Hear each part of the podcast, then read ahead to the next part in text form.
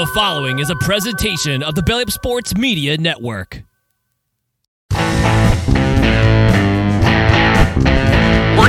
In the morning, 14 minutes and 20 seconds where the sports talk to get you through your daily commute.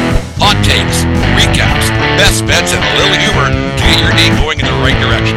Sit back, grab your coffee, and let's get into it.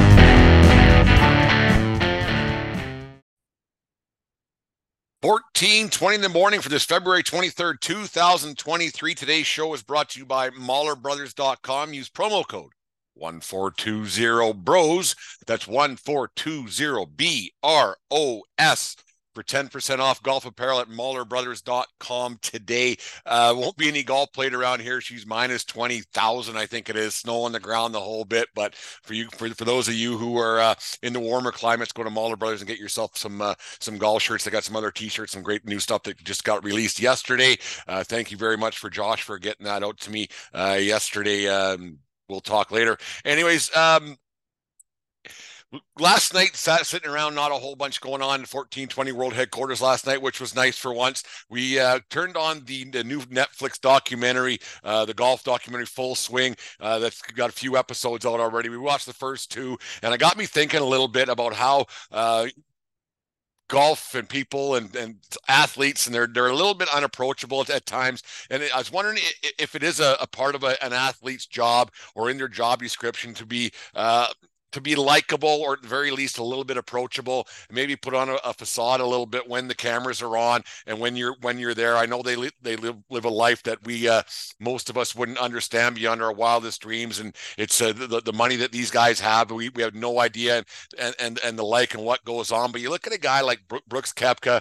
I don't know much about the guy. I watch golf, but I try not to get involved with the day-to-day lives of these guys, and that's maybe why I don't watch these very often, because I'm a bit jaded apparently when it comes to a guy like Brooks Koepka. But he came across as a complete and utter the embodiment of the term entitled little prick.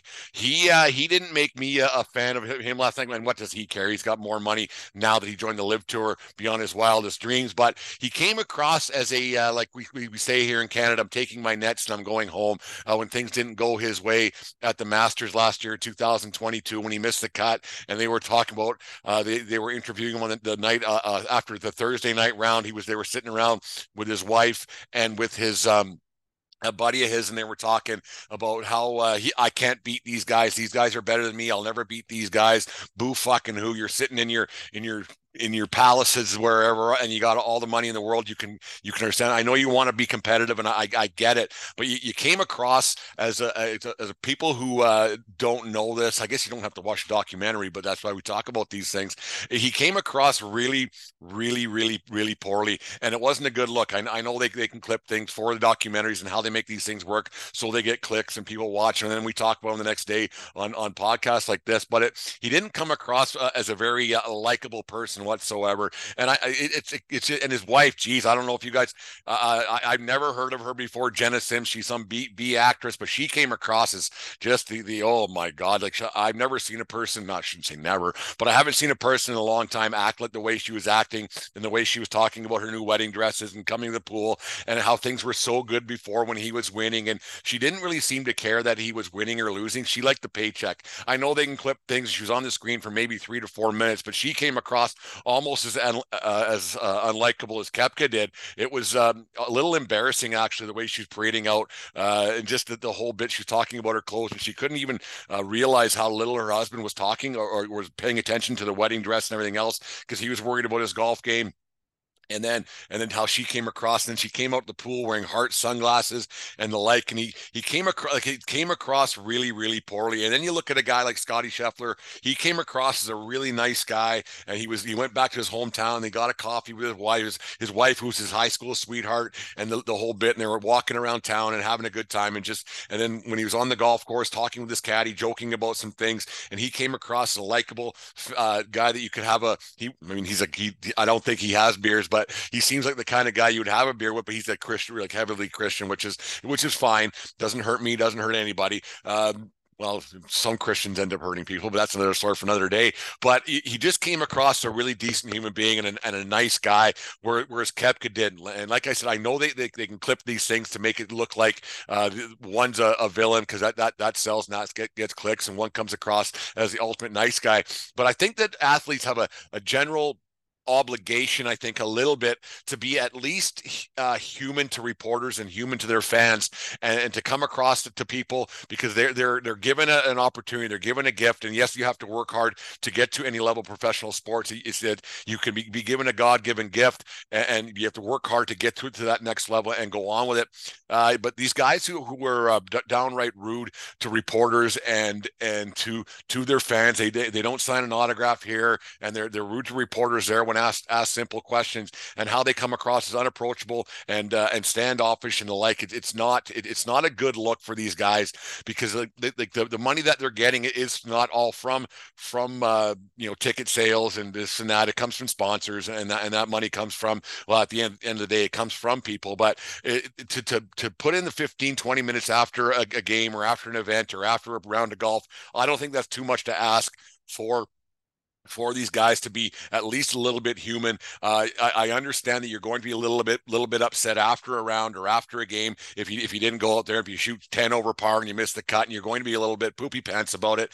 But I don't think it gives you the right to be short with reporters and to be a prick with reporters. And we talk about Tortorella all the time, how he gets a little bit antsy with guys, and maybe sometimes we ask for too much from these guys right after a game, because it does, if you're a little upset, I get it that you'll have a bit of disdain. You don't want to talk about some things. We all have our days where if it's not going so well and somebody asks you how you're doing, or if they're mad at you, the answer is, you know what the answer is. You got to ask that question, and it never goes too well. And married men and women, they understand that, or when you had a high school girlfriend, are you mad at me?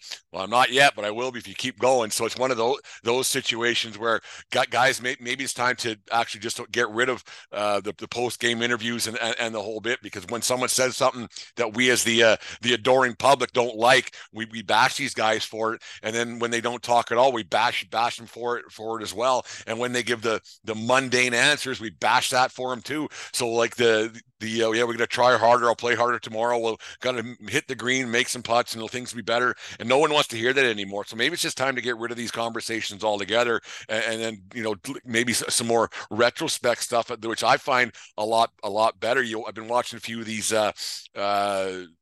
greatest baseball games in history things, and they're getting guys 10, 15, 20 years later what their thoughts were, and those are much more intriguing than what the post game is, which means absolutely nothing, and you don't get what the true feel of these guys are. And I don't think we ever will nowadays, because the true feelings of these guys isn't the same what it was 20, 30 years ago, because they have so much money and they're out of touch with reality. And a lot of these guys came from money to get to where they are, because we've talked about that, I think, on the show as well, that professional athletes nowadays aren't growing up on the farms of Saskatchewan or Wichita, Kansas, right? It's just a different way of life. And this is the first generation of professional athletes who are the entitled group. So we're never going to get the answers that we really want, or get the feel that we want. Like they showed, Koepka at his house, it looked like it was on a great big lake or on the body of water somewhere, but it was a great big goofy stupid house that most of us won't even be allowed to probably even clean up if he asks us to, or mow the lawn. It'd be somebody that they hired out. But it was a really bad look for Koepka. And then when he said, I got to get out of here, I can't beat these guys, there's no way, and then they clipped it to just before he joined the Live Tour, and he was asked about the Live Tour, and he gave a smirk about that, and that showed you exactly why he was there. And it was, like I said, it was a bad look, and he went to the Live Tour and got paid an astronomical amount of money. And I get it. I mean, if somebody offered you that kind of money, you would probably go too. It's just one of those things, like you have to work less for more money. Who wouldn't take that? I mean, that's just the way things are. So the Live Tour kind of gets a bad rap on that. I think if it wasn't backed by the Saudis, it might get a better reception. But there's a lot of golf. Like, golf's one of the most games that hasn't really changed. Yes, the technology has changed, but in general, it's 4 rounds. The Masters has tradition. They play in the same course and the like, and golf is golf. And then the Live Tour is a gimmicky thing, and it's kind of a different thing. But it was a bad look on Koepka. If you get to watch a documentary, it was good, not great. I thought it was done okay, like the bumper before it and the lead up to it and the preview of it, it was going to be a lot better than it turned out to be. It was okay. It was entertaining enough to watch on a Wednesday night when it's 30 below here in southern Alberta. So it was fine, but I thought it could have been done a little bit better.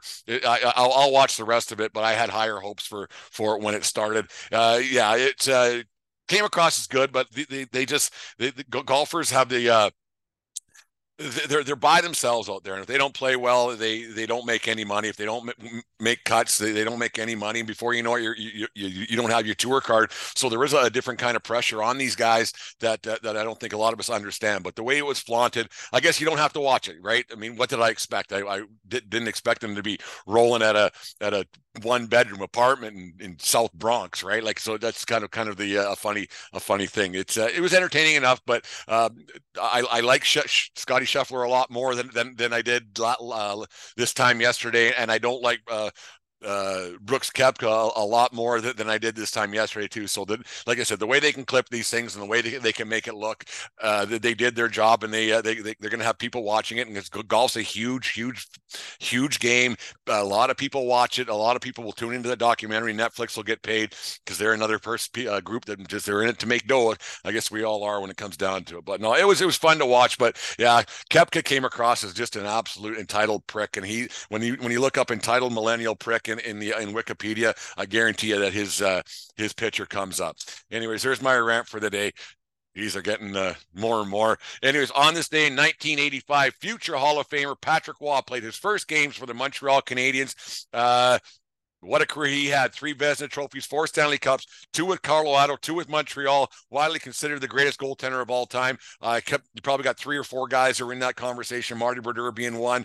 I don't think Carey Price is in that realm anywhere in there, but you got to think that Patrick Roy is right up there. The only NHL person in history to win the Conn Smythe and on 3 separate occasions. Man, that's crazy how he did that. And happy 60th birthday to Bobby Bonilla, born this day in 1963 in New York City. 6-time All-Star, World Series champion for the Florida Marlins in 97.